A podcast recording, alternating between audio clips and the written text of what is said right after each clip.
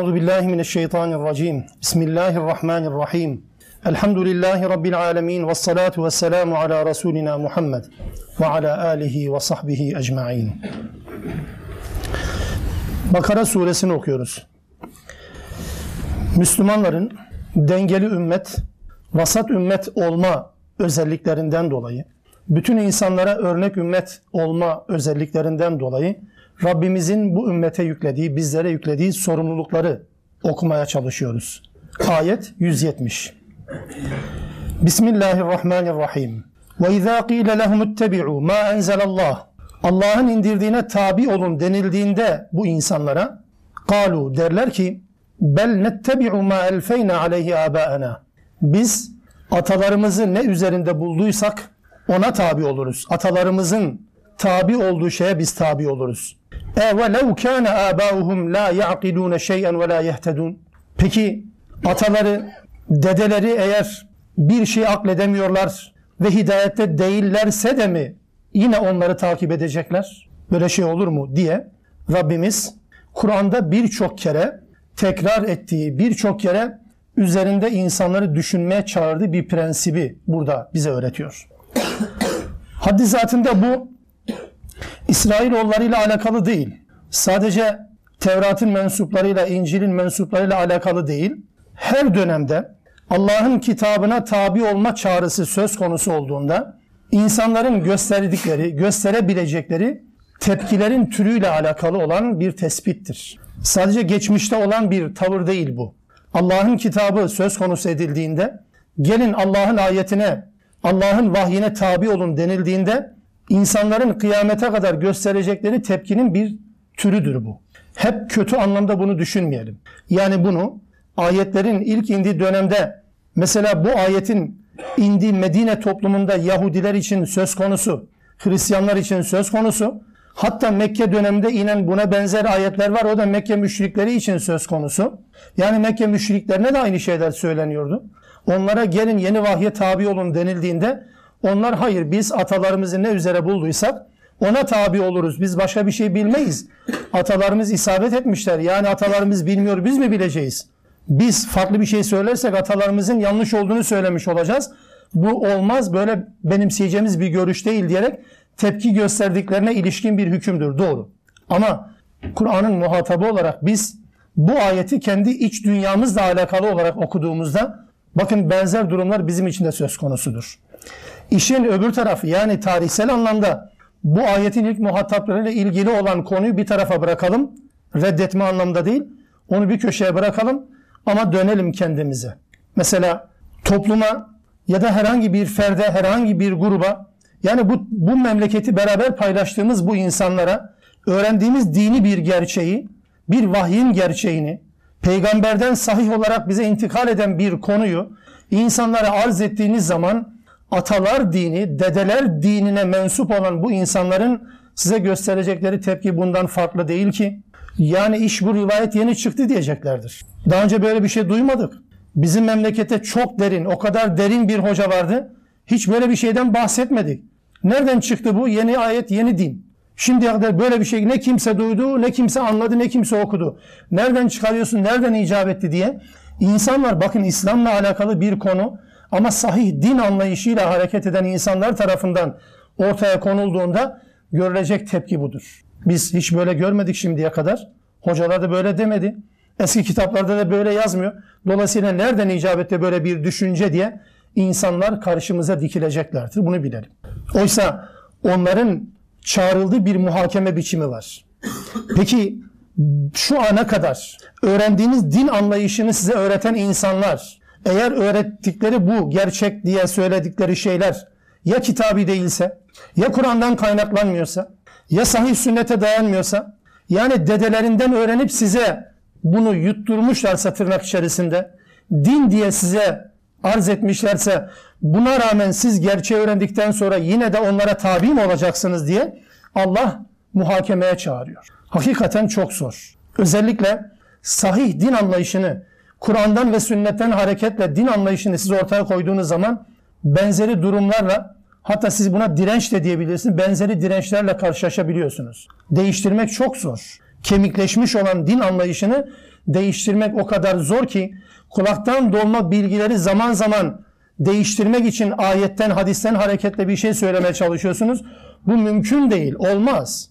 Yani var olan mesela peygamberle alakalı. Hazreti Peygamber aleyhissalatü vesselamın siretiyle alakalı, hayatıyla alakalı işte kutlu doğum zamanlarında görürsünüz. Dedelerden bir duymuşlar. Kimse bunu sahih kaynaklara arz etmeyi düşünmüyor. Daha doğrusu düşünmek istemiyor. Çünkü şifre bozuluyor. Çünkü bir dizi hüküm onun üzerine bina ediliyor. Siz onu çektiniz mi o din, o atalar dini tamamen yıkılacak. Mesela öyle bir cümle kullanılır ki sürekli uydurma bir haberdir. Peygambere isnat edilir. Defalarca bunu uydurma olduğunu söylerseniz söyleriz. Buna rağmen hayır ama yani bunu çektiniz mi peygamber nereye koyacaksınız? Levlake levlake lemma halaktul eflak. Sen olmasaydın felekleri yaratmazdım. E yani bu evet herkes uydurma olduğunu bilir ama bunu atamazsınız çünkü attığınız zaman peygamberiniz size göre tabi birilerine göre değeri düşmüş olur. Halbuki böyle bir şey söz konusu değil. İnsanlara öteden beri öğrendikleri din anlayışının farklı olan bir yönünü izah ettiğiniz zaman önünüzde ayet olduğu halde, önünüzde sahih hadis olduğu halde insanlar evet der hocam tamam ama diye başlar bir cümle kurar. Tamam ama aması e, yani bizden öncekiler bunu bilmiyor mu peki? Bunu söyleyen falan hoca, falan üstad, falan alim, falan allame bunu kitabında yazdığına göre buna nasıl yanlış diyebileceğiz? Ya diyorum ki bazen Hazreti Ebu Bekir radıyallahu anh bir kararda bulunuyor, bir içtihatta bulunuyor. Hazreti Ömer ya da diğer sahabe Ebu Bekir'in bu kararını değiştirmiyorlar mıydı? Hazreti Ömer bir karar veriyor, sahabenin hepsi karşısına dikiliyor. Hayır bu yanlış, değiştirmiyorlar mıydı? Ya senin hocan, senin efendin, senin şeyhin, senin müridin, senin bilmem neyin. Yani Ebu Bekir'den daha mı önde? Bakın yani peygamber dönemde ve peygamberden din öğrenen, Kur'an öğrenen, vahiy öğrenen insanlar gerçekten çok zor. Bir inanç kemikleşmiş hale gelmeyi görsün. Bunu değiştirmek alabildiğine zor. Bu gerçeğin altını çiziyor Rabbimiz ve insanları muhakemeye çağırıyor. Ya bu gerçek değilse, ya bu doğru değilse, ya bu kitabi değilse yine de mi devam edeceksiniz? Maalesef insanların çoğu bu ayetlerin nazil olduğu dönemde insanların o bağnazlığa sahip olduğu gibi Yine bağnazda sahipler. Yine falan dediyse doğrudur seninki önemli değil. Ama ayet var. Hayır ama ayet var ama yine de bu böyledir diye devam etmeye çalışırlar. Bu hep böyledir.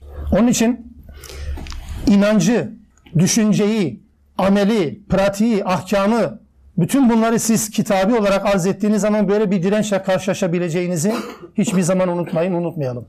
Acizane zaman içerisinde ben de benzeri şeylerle karşılaştım. Mesela bir örnek vermek istiyorum. Bir yerde görev yapıyordum. Benden önce babam, Allah rahmet eylesin, görev yapıyordu. İmamdı o da.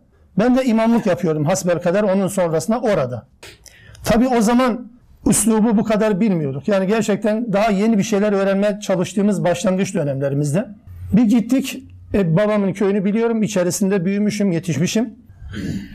Bazı uygulamalar görüyorum diyorum ki yani bu şu hadise aykırı, bu şu ayete aykırı, uygun değil, bunu değiştirmemiz lazım. En azından bu din değil, bu bid'attır, bu hurafedir. İnsanlar kendi kendilerini aldatıyorlar, aldanıyorlar bunu dini bir kural diye benimsemişler. Bunun değiştirilmesi gerektiğini söylediğim zaman hep karşıma şu çıktı. Ya senin baban böyle dememişti. Bir gün asabım bozuldu. Gittim baba dedim ya dedim bak sen bu insanlara bir şeyler öğretmişsin. Ben de diyorum ki bak bu doğru değil şu doğrudur diyorum. Diyorlar ki senin baban. Ben diyorum ki peygamber onlar diyor ki senin baban. Ne yapacağız? Dedim Allah için niye böyle yaptın?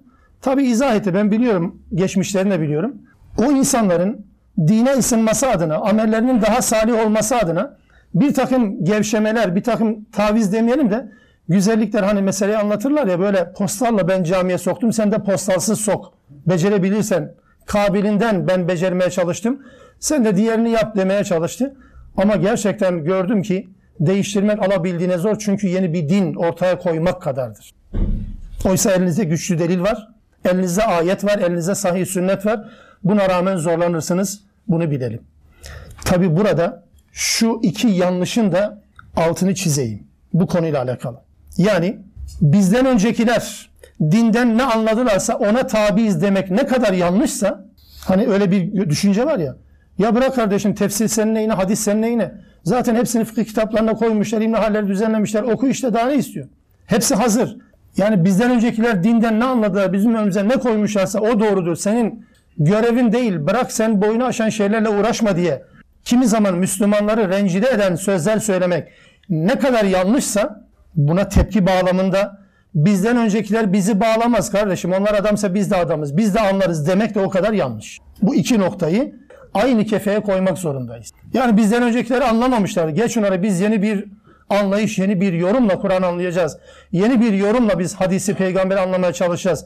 Demek de ve geçmişi tamamen sil baştan bir tarafa bırakmak da elbette doğru değil.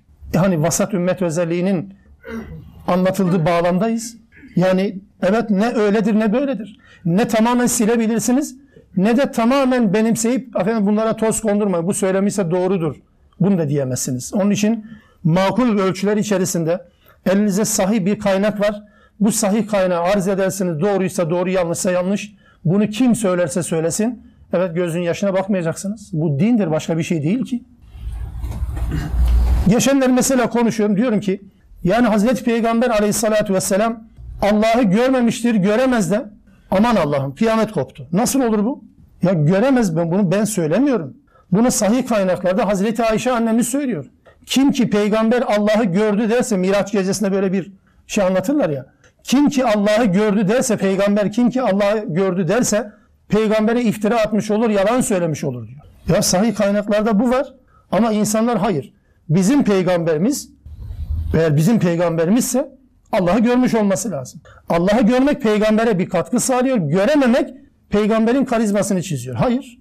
Var olan bir daha önceden zihinlerimize kurgulanan, yerleştirilen bir bilgiyi sahip bilgiyle karşılaştırdığınız zaman reddetmesini bilmeniz lazım. Bilmemiz lazım. Bu böyledir diye, böyle öğrendik diye, böyle söylediler diye onu terslemek, onun tersini yapmak, onu düzeltmek gibi bir çabanın içerisine girmekten kaçınmak ve çekinmek de bu ümmetin fertlerine yakışmaz. Bunu bilelim. Onun için biz bu ayeti bu yönüyle okuyalım. Onlara gelin, Allah'ın indirdiğine tabi olun denildiği zaman insanlar kim buna direnç gösterecektir? Hayır. Biz hiç böyle görmedik. Şimdiye kadar öğrendiklerimiz bize yeter. Siz devam edin derler. E ama peki bu gerçeklerle çelişiyorsa, peki ataları, dedeleri, efendileri peki bu işin tabi bilememişlerse yineden böyle olacak. Bu olmaz, bu yanlıştır diye Rabbimiz özellikle uyarıyor.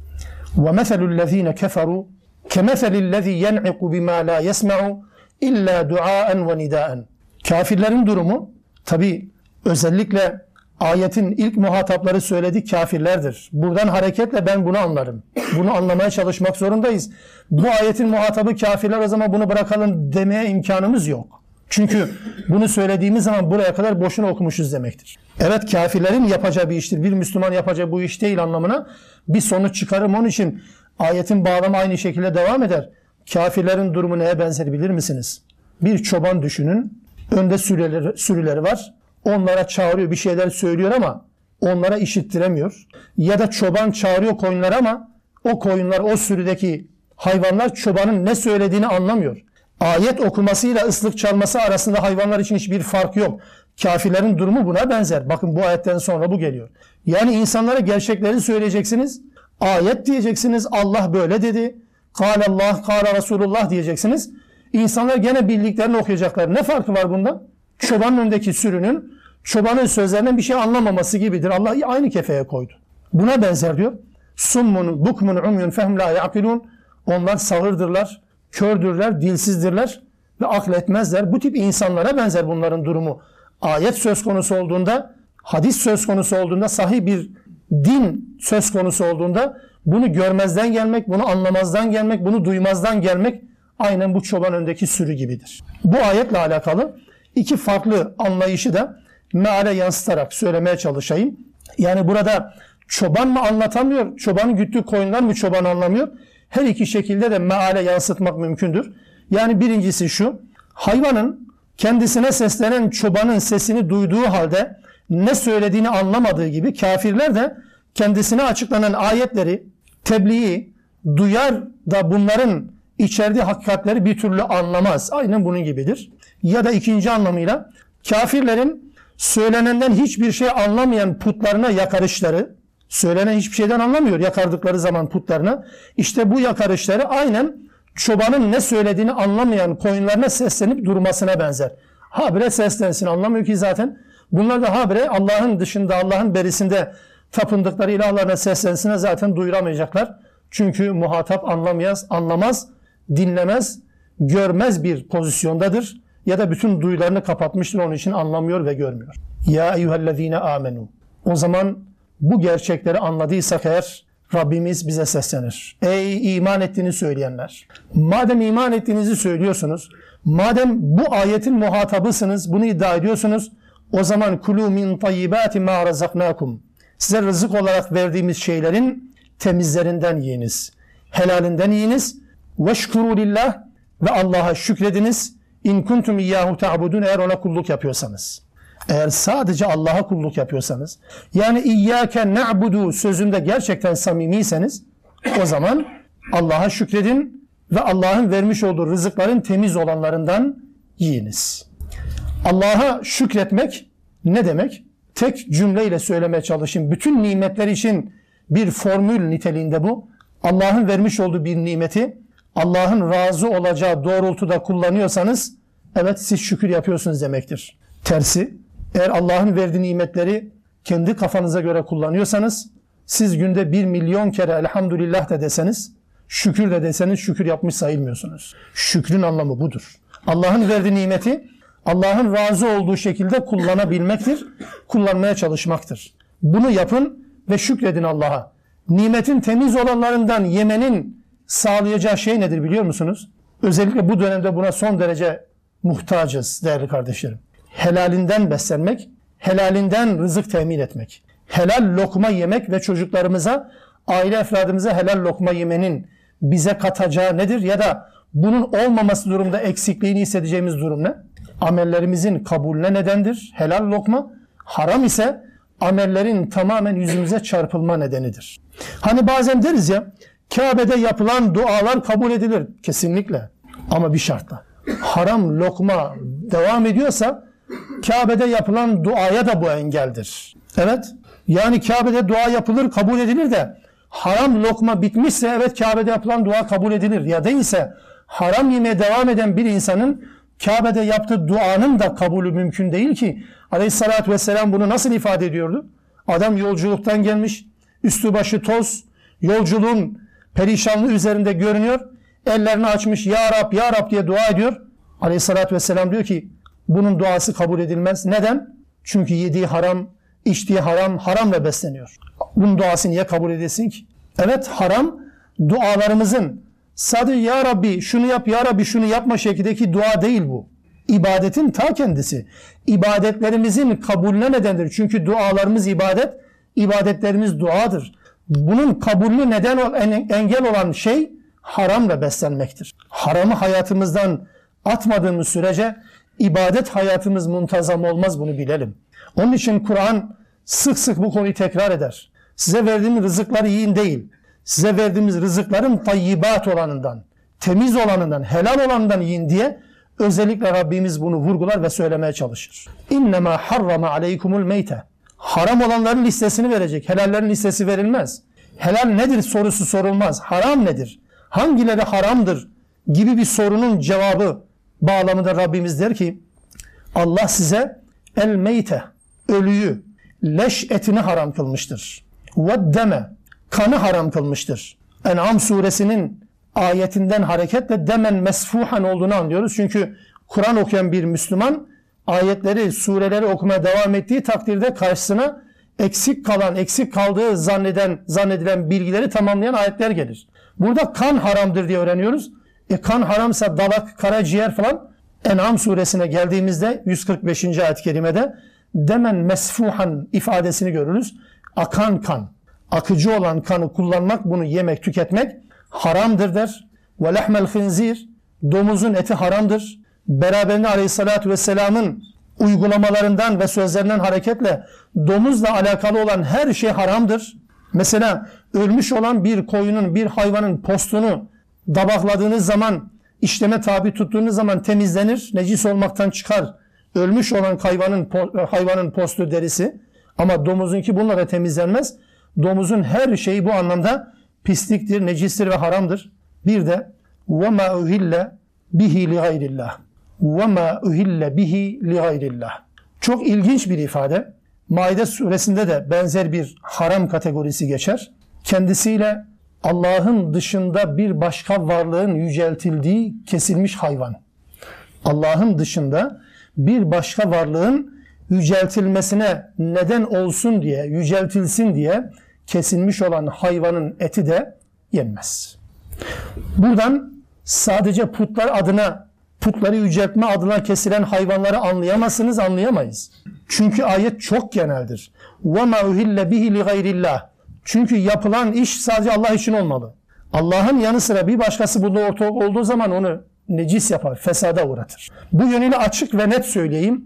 Allah'ın rızası gözetilmekle birlikte kabul edilmesi sadece şurada kesilmeye bağlı diyerek bir türbede, dikili taşta, bir anıtta, bir yatır üzerinde kesilen hayvanlar da bu anlamda haramdır. Eti yenmez. Bir yatırda kesildiği zaman kabul edilir düşüncesiyle kutsama adına bunu kesen insanlarımız çok fazla bu hayvan eti yenmez. Haramdır ve necistir. Üzerine besmele değil, üzerine hatim okusanız da haramdır. Allah adına kesmiyorsunuz çünkü. Bazen bu tip insanlarla karşı, karşılaştığım zaman diyorum ki tamam kuzunu oğlanı evinde kes git orada ye. Yok olmaz. Orada kesmem lazım. Niye?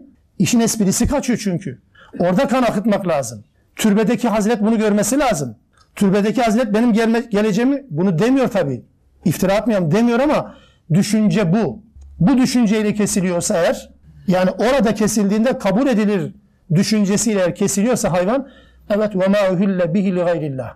Hatta Maide suresinde bunun biraz daha açılmış şekli var. Ve ma zubiha alen nusubi. Anıtlar üzerine dikilmiş varlıklar üzerine taş diyebilirsiniz başka bir şey diyebilirsiniz. Nusub bir şey oraya dikilmiş. Oraya kutsallık izafe ediyorsunuz. Ve ma zubiha alen nusubi. O da haramdır. Bunu özellikle vurgulamak lazım. Hayvan türleri ve benzeri şeylerin haramlığıyla alakalı bir liste verildi. Tabi bundan ibaret değil. Peygamber aleyhissalatü vesselamın din konusunda, din söz konusu olduğunda haram koyma ve helal belirleme hakkı var. Allah'a rağmen değil. Yanlış anlamayalım. Allah'a rağmen değil, Allah'ın rızası doğrultusunda haramı belirleme, helali belirleme hakkın olduğunu biliyoruz. Çünkü Allah'a rağmen belirlediği zaman Allah'ın düzelttiğini görüyoruz. Düzeltmediği ve Allah Resulü'nün yapmış olduğu uygulamalar da Allah'ın onayından geçmiş sayılacaktır, öyle anlaşılacaktır. Onun için sadece haramlar buradan ibaret değil ama sayı bu şekilde sınırlanıyor. Kur'an'ın diğer ayetlerinde ve nebevi uygulamalarda karşılığını buluruz. Bunlar haram. Haram gıdalara yaklaşmayınız. Bunlar size haram kılınmıştır.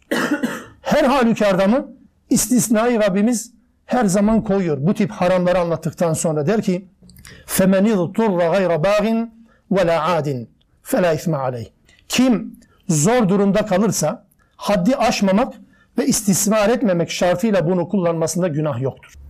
Haddi aşmamak ve istismar etmemek şartıyla sınırı aşmamak, açlığını, susuzluğunu giderecek miktarın ötesine geçmemek şartıyla bunda günah yoktur. Haramları kullanma anlamda. Sadece bu listede verilenler değil, genel anlamda haramların kullanılabileceği istisnai alandır. Zor durumda kalan insanın kullanabileceğine dair bir vurgudur. İnna Allah gafurur rahim. Allah gafur ve rahimdir. Gayra bağin ve la adin. Bunu açmamız lazım çünkü tercüme ederken dikkat ettiyseniz istismar etmeden dedim ve miktarı aşmadan dedim. İstismar nedir? Mesela içkinin haram olduğunu biliyoruz. İçkinin haram olduğunu bilmekle birlikte bir Müslümanın zor durumda kalması durumda içkiyi kullanabileceğini söylüyoruz. Gerçi Hoca efendi vaaz veriyormuş böyle minberde veya kürsüde. Bunu anlatıyormuş. Yani işte bir insan susuz kalırsa, su bulamazsa mecburen içki içmek zorunda kalırsa içki içmesine sakınca yoktur deyince daha önceden içki müptelası olmuş sonra hidayete ermiş bir Müslüman yanındakini dürtmüş Bektaşi diyorlar işte. Her şeyin faturası Bektaşi'ye çıkarılıyor. Dürtüyor diyor ki valla hoca herhalde içkiyi bilmiyor. İçki içtikçe adamın içi yanar diyor. Susuzluğu gidermez ki diye söyler. Öyle diyorlar yani bilmiyorum tabii. Ne bileyim bunu söyleyecek halim de yok elbette. Ama yani haramı kullanmak mecburiyetinde kalırsa istismar etmemek şartıyla denilen miktar şu değerli kardeşlerim. Haramın istisnai durumuyla yüz yüze karşı karşıya kalan bir Müslüman bunu kullanmak zorunda kaldığında bile içi rahat etmeden kullanacak. İçi rahat etmeyecek. Yani iyi bir fırsat doğdu hiç olmasa kabilinden olmayacak. Bunu değerlendirmek gerekir diye düşünmeyecek. Hani sınırlı da, limitli de, kısıtlı da olsa ya nasıl olsa helaldir deyip içinde sıkıntı duymadan bu haramı kullanırsa haram çiğnemiş sayılır. İstisna durumuna düşmüş değildir bakın. Bu istisna edilen bütün konularda durum aynıdır. Mesela Rabbimiz der ki Leyse alel a'ma haracun ve la alel a'raci haracun ve la alel meridi harac.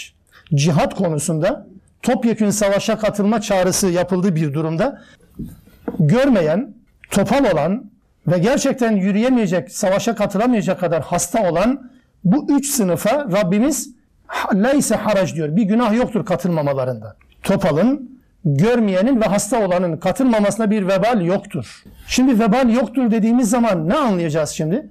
Diyelim ki bir insan savaşa katılacaktı da bu mazeretinden dolayı katılmadı. Katılmamasını bir fırsata dönüştürmeyecek. İyi ya, iyi ki tam zamanda ayağım kırıldı. Hiç olmasa paçayı yırttım dedi mi bu kapsama girmiyor ki.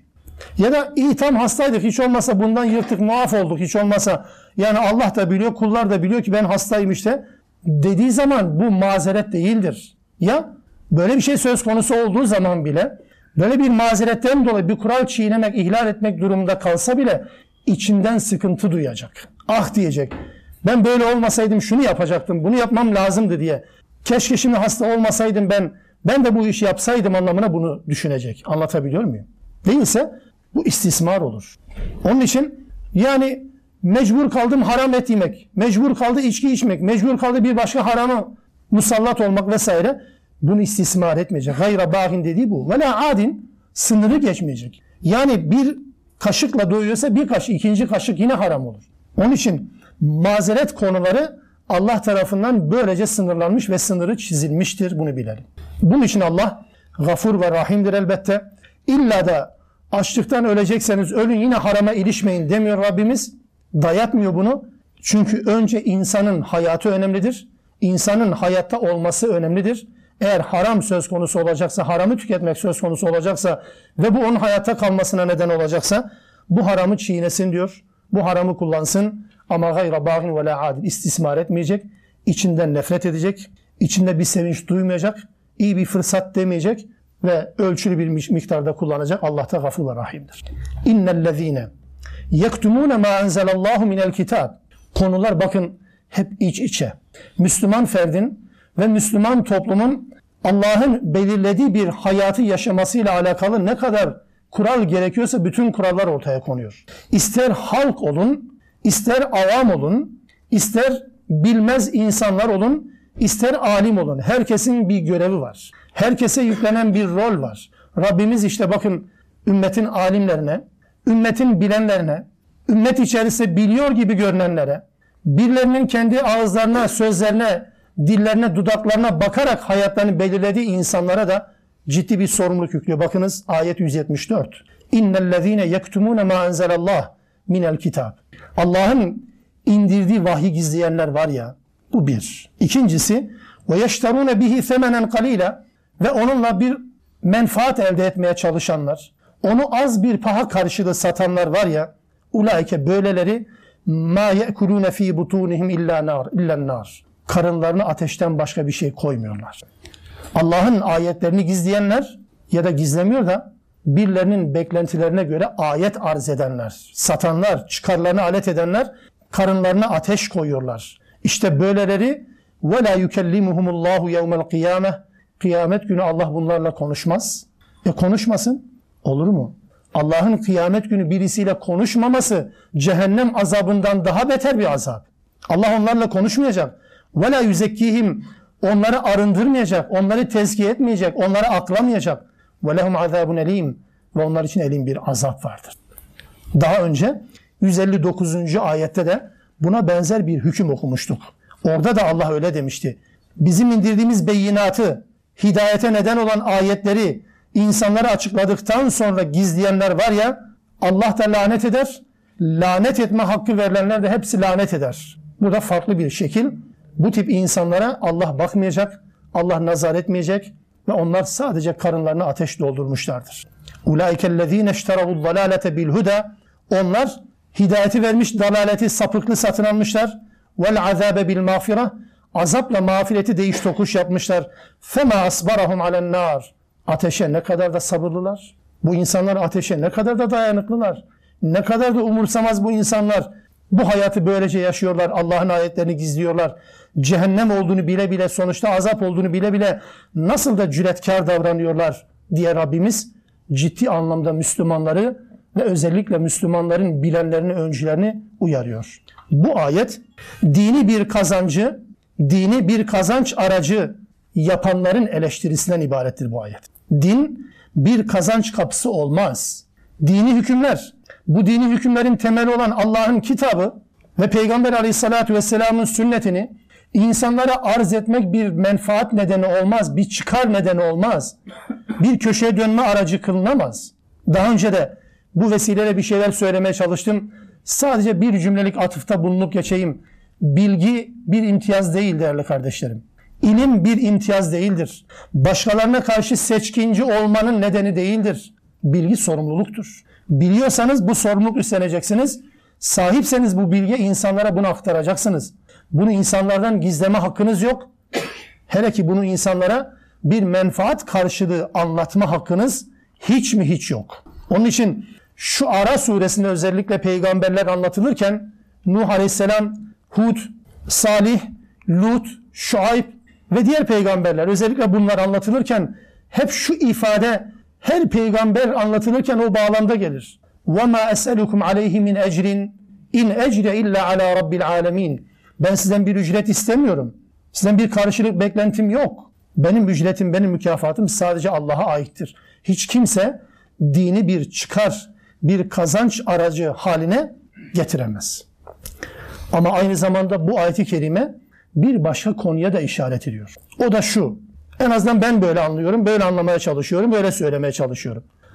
Allah'ın dinini, Allah'ın kitabını vahyi bildikleri halde din istismarı yapan, halk arasında, insanlar arasında, toplumda yaygınlaşan kötülüklere, günahlara, problemlere ses çıkarmayan, kendilerini kutsal önderler olarak takdim eden kimselere de işaret ediyor bu.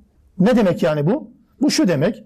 Böyle kimselerin sayesinde kurtulacaklarını zannedenlerin kendilerini böyle takdim ederek üzerlerine hegemonya kuran, egemenlik kurmaya çalışan din istismarcılarının aslında kendilerini böyle zannedenlerin yanılacaklarına da işarettir. Yani yani bırakın bu insanların size fayda vermeyi. Allah bu tip insanlarla konuşmayacak zaten. Allah'ın yüz vermeyeceği, Allah'ın konuşmayacağı insanlar kendilerini kurtaramayacaklar ki sizi nasıl kurtaracaklar diye bir ima da buradan çıkarılmalı elbette. Ayet-i kerimede ve benzer ayet-i kerimelerde hep femenen kalilen vurgusu yapılır. Yani ve yeşterune bihi femenen kalila. Az bir paha karşılığı. Yani Allah'ın kitabı söz konusuysa yani bunu az bir para olmaz, çok para olması lazım. Yani ben size bir ayet öğretiyorum. O zaman kardeşim böyle birkaç kuruşla birkaç milyarla bu iş olmaz. Çünkü Allah'ın ayeti Allah ucuza satmayın diyor. Pahalıya satmam lazım. Yani bir Yasin'in birim fiyatı ne kadar olmalı? Yani birkaç bin dolar olması lazım değil mi? Pahalıya satacağız çünkü. Anlamına mı gelir? E değil. Sözü söyleyen ben değilim. Sözü söyleyen Allah'tır. Allah femenen kalil diyor. Neye diyor bunu? Ya bütün dünya, bir o kadar dünyayı, hatta bir yedi, bir on kadar daha dünyayı üst üste koyun. Allah'ın nazarında yine femenen kalildir. Yine az bir pahadır. Yine az bir geçimliktir. Meta'un kalildir yani Allah'a göre bunun çoğu olmaz bana çok geliyor. Birilerine çok büyük bir servet gibi gelebiliyor. Dünya serveti gibi. Allah'ın yanında sıfır hiçbir karşılığı yok. Hele ki bir de hele ki bir de Allah'ın indirdiklerini satmanın karşılığında kazanılan bütün dünya bile olsa kaybettikleri cennetse hadi buyurun cennetle mukayese edin. Dünya ne kadar küçülüyor? Dünya ne kadar değersiz hale gelebiliyor değil mi? Kaybedilen cennetse dünya senin olmuş ne işe yarar ki?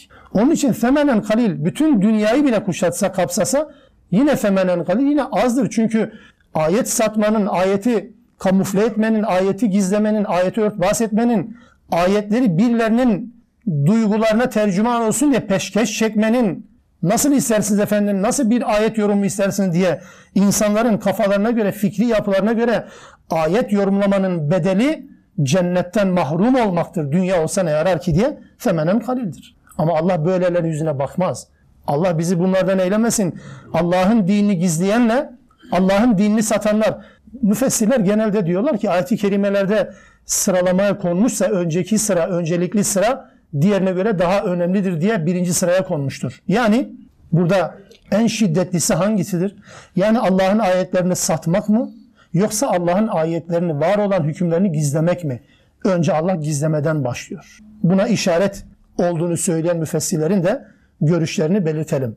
Yani Allah'a göre en ağır iş, en ağır problem, en ağır günah, en ağır vebal ayeti satmaktan öte nedir?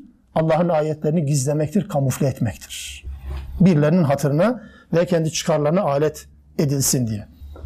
Allah'ın kıyamet gününde bakmayacağı insanlardır. Bakmıyor. Yani biz şu halimizle, şu zaafımız, şu acizliğimizle birlikte en çok sevdiğimiz ve bizi seven, en çok sevdiğimiz ve bizi en çok seven birisinin bize bakmamasını, bakmamaya devam etmesini hiç tahammül etmeyiz değil mi? Buna hiç tahammül etmeyiz. Sevmişiz, o da bizi seviyor ama hiç yüzümüze bakmıyor, hiç tenezzül etmiyor.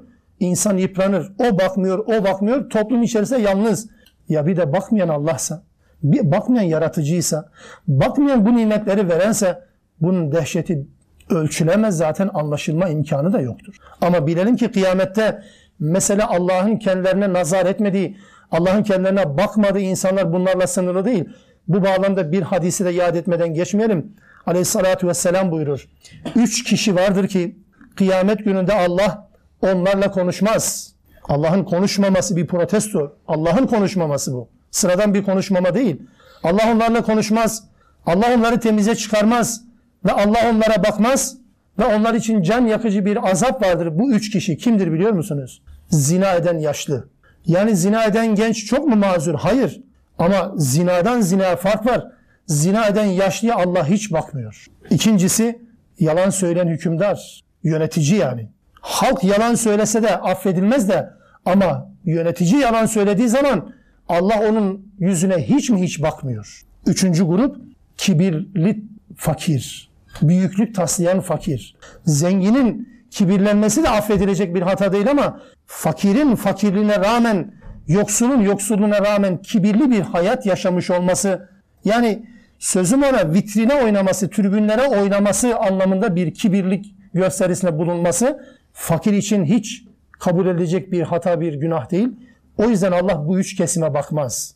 Zina eden yaşlı, yalan söyleyen yönetici ve de kibirlenen fakirin yüzüne de Allah bakmaz. Rabbim muhafaza etsin. Böyleleri evet hidayetle dalaleti değiş tokuş yapmışlar. Mağfiretle azabı değiş tokuş yapmışlar ve bunlar ateşe çok sabırlılar herhalde diye Allah taaccübünü, hayretini ifade ediyor. Fema asbarahum alennar. Ateşe ne kadar da sabırlılar bunlar. Çok basite almışlar demek ki ateşi cehennemi. Zalike bi ennallâhe nezzelel kitabe bil hak. Bu nedendir biliyor musunuz? Allah kitabı bir amaç için indirmiştir. Bu amaç gerçekleşecektir. Bu amacın gerçekleşmesine bu insanlar engel olduğundan dolayı azap şiddetlidir. Allah kitabı açıklansın diye indirmiş. Sen kalkıp izliyorsun. Allah bu kitabı insanlardan esirgeme, kısıtlama diye indirmiş. Sen menfaatine peşkeş çekiyorsun bunu. Affedilecek bir hata değil. Onun için kitabın amacına uygun bir hareket değil de onun için bu azap çetin. Ve innellezîne ihtelefu fil kitabi lefi şikâkin ba'id. Kitapta ihtilaf edenler derin bir ayrılık içerisindedirler. Kitap konusunda ihtilaf edenler, kitapla ilgili ihtilafa düşenler, ayrılığa düşenler gerçekten çetin ve derin bir ayrılık içerisindedirler. Tabi bunu söyleme gerek var mı bilmiyorum ama yine söyleyelim.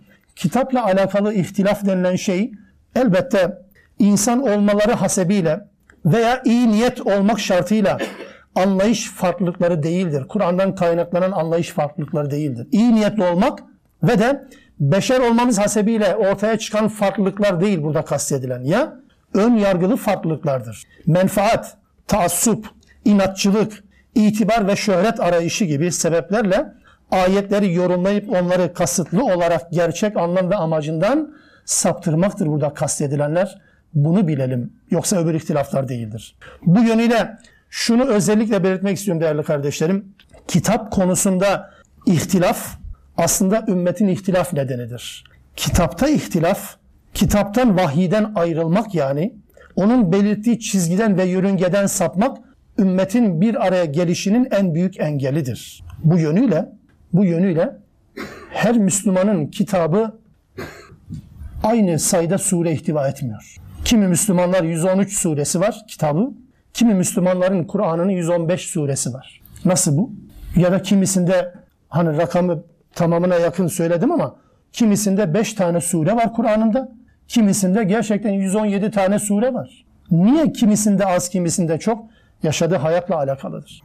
Kimisinin hayatında Allah'ın ayetleri yoktur. Kimisinde Maide suresi yarıdır. Kimisinde Bakara suresinin sadece yarısı vardır. Kimisinde Tevbe suresi hiç yoktur. Kimisinin mushafında Lokman suresi de bir sure yoktur. Kimisinin mushafında Sebe suresi yoktur. Mesela herkesin Kur'an'ının sure sayısı farklı. Kimisi de ilave ediyor çünkü yetmiyor. Ona göre Allah'ın hükümleri yetmediği için 115. 116. sure ihtiyaç hissediyor. Değil mi? Ev döşeme suresi, düğün yapma suresi, evlilik suresi. Tabii herkesin sureleri farklı. Çünkü Allah bunları unuttu. Haşa. Çünkü Allah bunları hatırlamadı. Çünkü Allah bu çağı okuyamadı. Çünkü Allah bu dönemde ihtiyacımızın, zevklerimizin, ihtiyaçlarımızın ne olduğunu fark edemedi. Eksik bıraktı biz yerine bir sure tamamlıyoruz. Buna herkes kendi suresinin adını koyabilir tabii ki. Onun için Kur'an'la ihtilaf, Kur'an'la alakalı ihtilaf bu ihtilaftır. Yoksa yorum farklılığından kaynaklanan ihtilaflar elbette değildir bunu bilelim.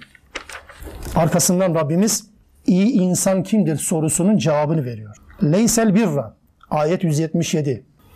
En tuvelli vucuhakum qibelel meşriki vel mağrib. İyilik yüzünüzü doğuya ve batıya dönmeniz değildir. Yani sadece şekilden ibaret bir dindarlık ve ibadet anlayışı sadece şekilden ibaret. Sadece görüntüden ibaret bir dindarlık ve ibadet anlayışı imanın gerçek tarafı değildir. Bunu bilin diyor Allah. Doğuya dönmek, batıya dönmek problem değil ki.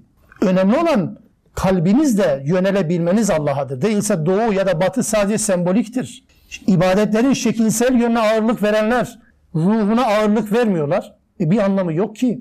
Namaz sadece kalkıp inmek midir? Sadece el bağlamak mıdır? Değil işte. Görüntüden ibaret bir ibadet değil, içeriği doldurulması lazım. O namaz hayatı kuşatmıyorsa, o namaz kötülüğe engel olmuyorsa o namaz namaz değil ki. Oruçla alakalı diyecek Rabbimiz leallekum tettekun diyecek. Takvalı olasınız diye oruç size farz kılındı. Oruç tutuyor, takvalı yapmıyorsa, oruç tutuyor sadece aç kalıyorsa ne anladık ki bu takva bu oruçtan? İbadetler sadece aç kalmaktan ibaret değil ki oruç. Hac sadece Kabe'yi dönmek ve oraları görmek değil ki. Hatta başlarken cümle öyle diyor değil mi? Ya hayattayken daha gözüm arkada kalmadan hiç olmasa oraları bir görsem neyi göreceksin? Neyi göreceksin? Yani ibadet midir görmek? Haç, haç görmek midir? Tamam gör problem değil ki. Her zaman ekranda gel işte görürsün. İbadet mi olacak bu? Görmek ibadet değil ki. O zaman amaların gözleri görmeyeden hacı da olmaz değil mi? Hiçbir manzara görmüyor. Ne Hira'ya çıkabiliyor, ne Sevr mağarasını görebiliyor, ne oralara slogan yazabiliyor. Değil mi? Tuhaf tuhaf ibadet anlayışları. Görmek lazım. Neyi göreceksin? Onun için İyilik sembolik anlamda görüntüden ibaret olan şeyler değildir. Peki nedir iyilik? Velakinnel birra asıl iyilik şudur. Allah bir liste sayıyor. Bir liste veriyor önümüze. Adeta her alanı, her kategori, her grubu kuşatıcı bir listedir bu. Dört grup özellik anlatıyor Rabbimiz bu ayet-i kerimede. Nedir o? İman, ibadet, sosyal ahlak ve bireysel ahlakla alakalı. İman, ibadet ve ahlak ama ahlakın da iki kategorisi. Bireysel anlamda ferdi, bir de toplumsal, sosyal anlamda bir ahlak ilkelerinden, ahlak ilkelerinden bahsediyor. İyi adam kimdir sorusu bize göre olmaz Müslümanlar. İyi adam bize bırakılırsa biz ne rezil adamlara iyi adam etiketini yapıştırdık değil mi? Çok iyi adam. Bir soru soruyorsunuz. Namaz var mı? E bitti zaten bir şey sorma gerek yok ki daha. İyi adam dediğiniz adamda namaz yok. Nasıl iyi adam oluyor? İnfak var mı? Sabır var mı? Özveri var mı? Mesela imanı hadi kimde var onu bilemiyoruz da amel noktasında diyorum bunu. Yok. Ahdine vefa var mı? Sadakat var mı? Takva var mı? E nasıl adam iyi olacak? İşte iyi adam özellikleri. İman, ibadet ve ahlakla alakalı. İyilik ne iyiliği biliyor musunuz? وَلَكِنَّ الْبِرَّ مَنْ آمَنَ billah. Allah'a iman eden iyi adamdır. Allah'a iman. Kısaca atıfta bulunarak geçiyorum bu ayetleri, bu ayetteki maddeleri. Allah'a iman elbette sadece Allah'ın varlığına iman değil. Allah'ın tek Rab ve tek ilah, ilah oluşuna yani hayata müdahale etmeye tek yetkili varlık oluşuna imandır. Allah'ın varlığına değil elbette bunu bilelim. Dahası Allah'a iman ettiğini söylemek değil iyilik. Allah'a iman etmektir. İman ettiğini söyleyen herkes iman sahibi olmayabilir. Bunu istemiyor zaten bizden. Allah iman etmemizi istiyor. İman ettiğimizi söylememizi değil. Ama Rab ve ilah oluşuna iman etmek varlığına değil. Başka? Vel yevmil ahir. Ahiret gününe iman. Ahirete iman. Ahiretin nesine iman? Ahiret var. Kim dedi? Allah dedi. Bu kadar mı? Olur mu ya? Hesap konusunda korkmadan ahirete iman iman olmaz ki. Ahiretin varlığını söylemek ayrı bir şeydir. Ahiretin varlığına iman eden adam korkar. Hatta hani insanlar neden korkarlarsa, hangi şeyden korkarlarsa ona karşı titiz davranır değil mi? Biz hep böyle değil miyiz? Korkularımıza göre biz davranış ortaya koymuyor muyuz? Mesela söyleyeyim, aç kalma korkusu bize neler yaptırıyor değil mi? Ne olur ne olmaz diye. Aç kalırız korkusuyla. Var olan sermayeleri biriktiriyoruz. Aç kalacağız çünkü endişemiz o. Korkumuz o çünkü. Neler yaptırıyor bize bu dert değil mi? Hatta mesela borcumuzu ödeyememe korkusu, evimizden mahrum olma korkusu, maliyeci korkusu, aman vergiden soracak diye korku. Korku ne, ne yaptırıyor değil mi size? Neler yaptırıyor bizlere? Hapse girme korkusu, işten atılma korkusu, statümüzü, kariyerimizi kaybetme korkuları neler yaptırıyor insanlara? Korku varsa bu korku hayata yansıyor değil mi her şekilde? Peki ahiretle alakalı korkularımız? E olmadığı için hayata yansımıyor ki.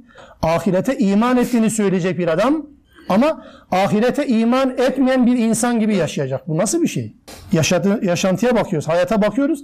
Hiç de ahirete iman edenin hayatı değil bu.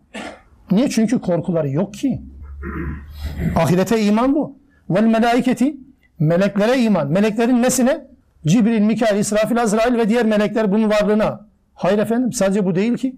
Meleklere iman etmek Allah'ın melekler vasıtasıyla bizimle diyalog kurduğuna iman etmektir.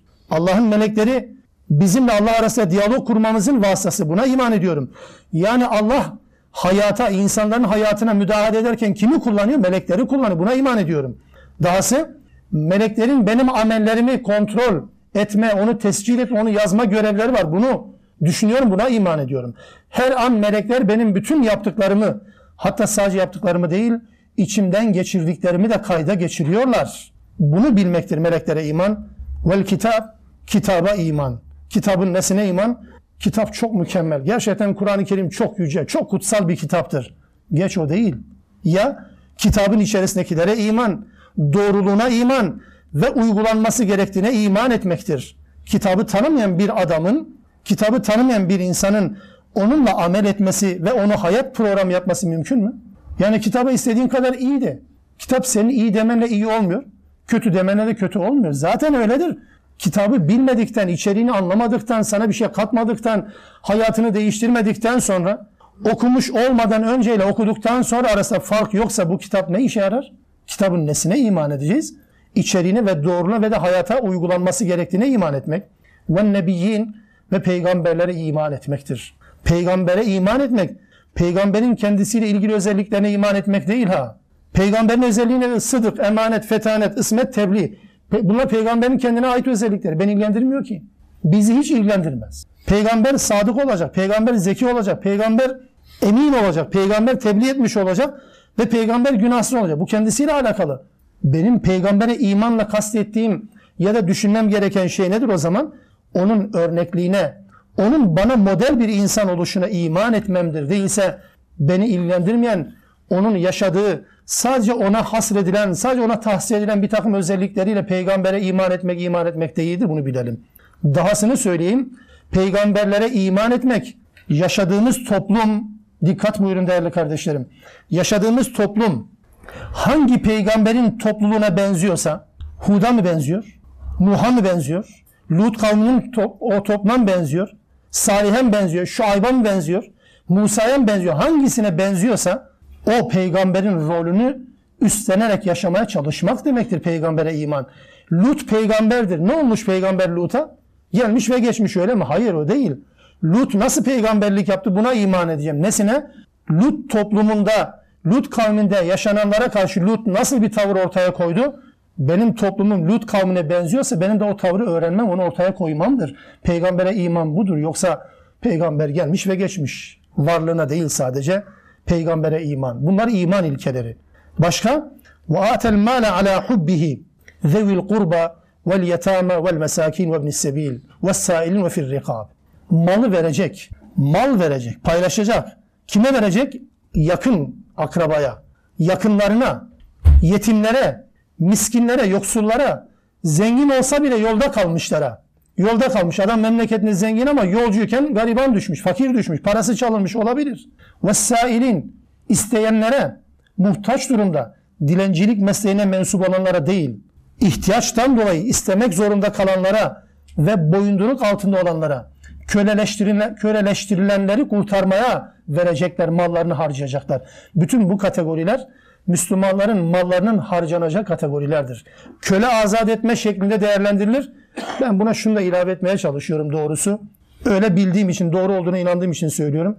Günümüzde Müslüman olduğu halde bulunduğu iş ortamında İslam'ın gereklerini yerine getirmeye fırsat verilmeyen, bundan dolayı da köle gibi çalıştırılmak zorunda kalınan Müslüman kardeşlerimizin de Müslümanca bir hayatı yaşayabilecekleri bir ortama kazandırılması için tazminat gerekiyorsa tazminat, para gerekiyorsa paralarını vermek de bu anlamda infakın bir modelidir, bir birimidir diye düşünüyorum.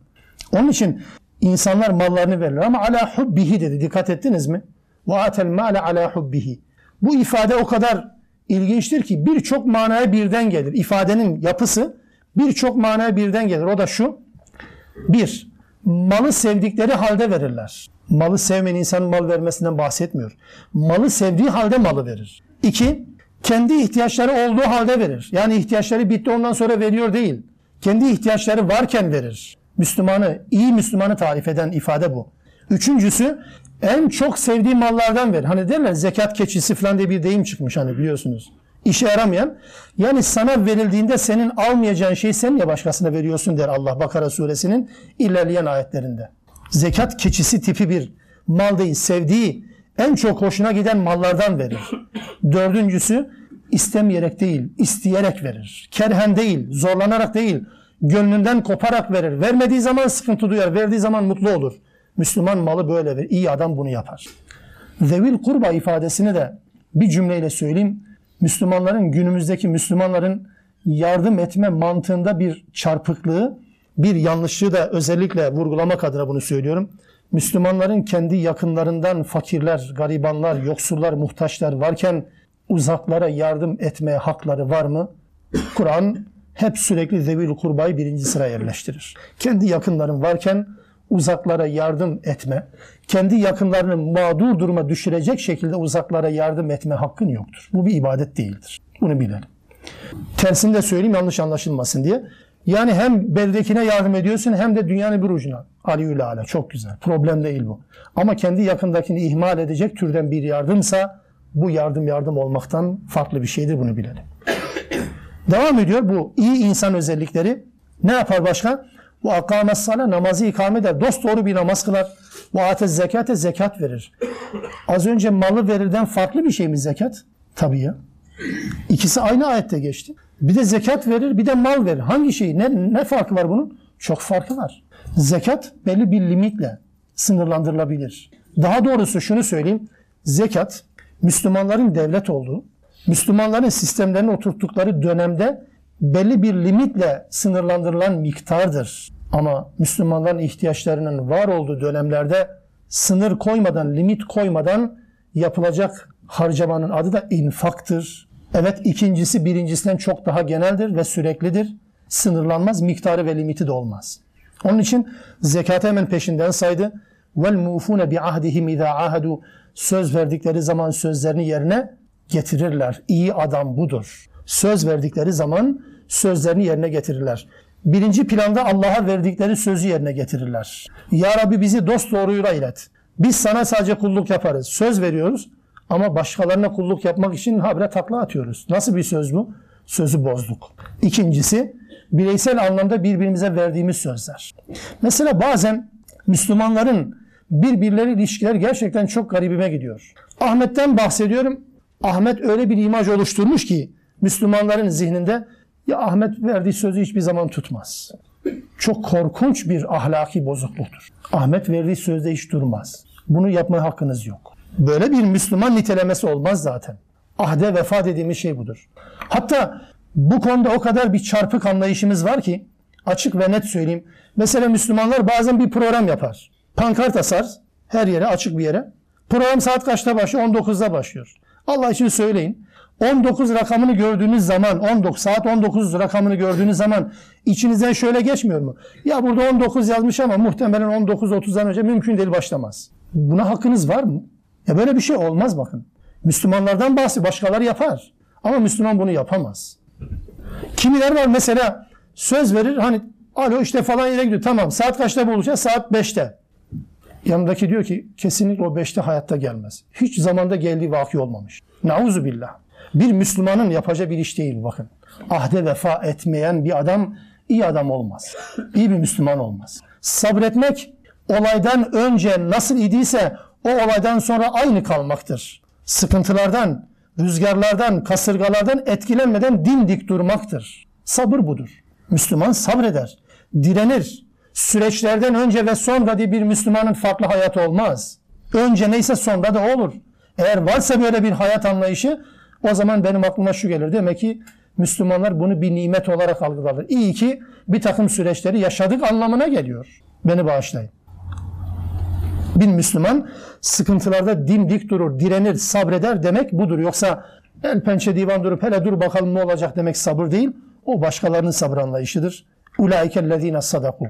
İşte böyleleri sadık olanlardır. Ve ulaikehumul muttakun ve muttaki olanlar da böyleleridir. İyi olanlar bunlar, sadık olanlar bunlar, müttaki olanlar da bunlardır. Bu özellikleri kendi hayatına yansıtan insanlardır. Rabbim bizi bunlardan eylesin. Ayetlerin devamında pratik hayatla alakalı hep güzellikler anlatıldı burada da bazen olumsuzluk olabilir mi? Olumsuzluklar olabilir mi? Evet o olumsuzlukların üstesinden de gelmenin yollarını Rabbimiz bizlere anlatacak ve diyecek ki ya eyyühellezine amenu kutibe aleykumul kısas fil katla. Olur ya sadık bir toplum, iyi bir toplum, takvalı bir toplum olmakla birlikte ölüm olay olabilir mi? Cinayet olabilir mi? Katiller, maktuller olabilir mi bir toplumda? Gayet normal olabilir. Bunun da çözümünü kısas olarak Rabbimiz bize ifade eder. Ey iman ettiğini söyleyenler diyerek hitap edecek ve toplumsal düzenleme ile alakalı kuralları Rabbimiz söyleyecek. İnşallah bir başka derste buradan itibaren devam ederiz. Subhaneke Allahümme bihamdik. Eşhedü en la ilahe illa ente estağfiruk ve etubu ileyk.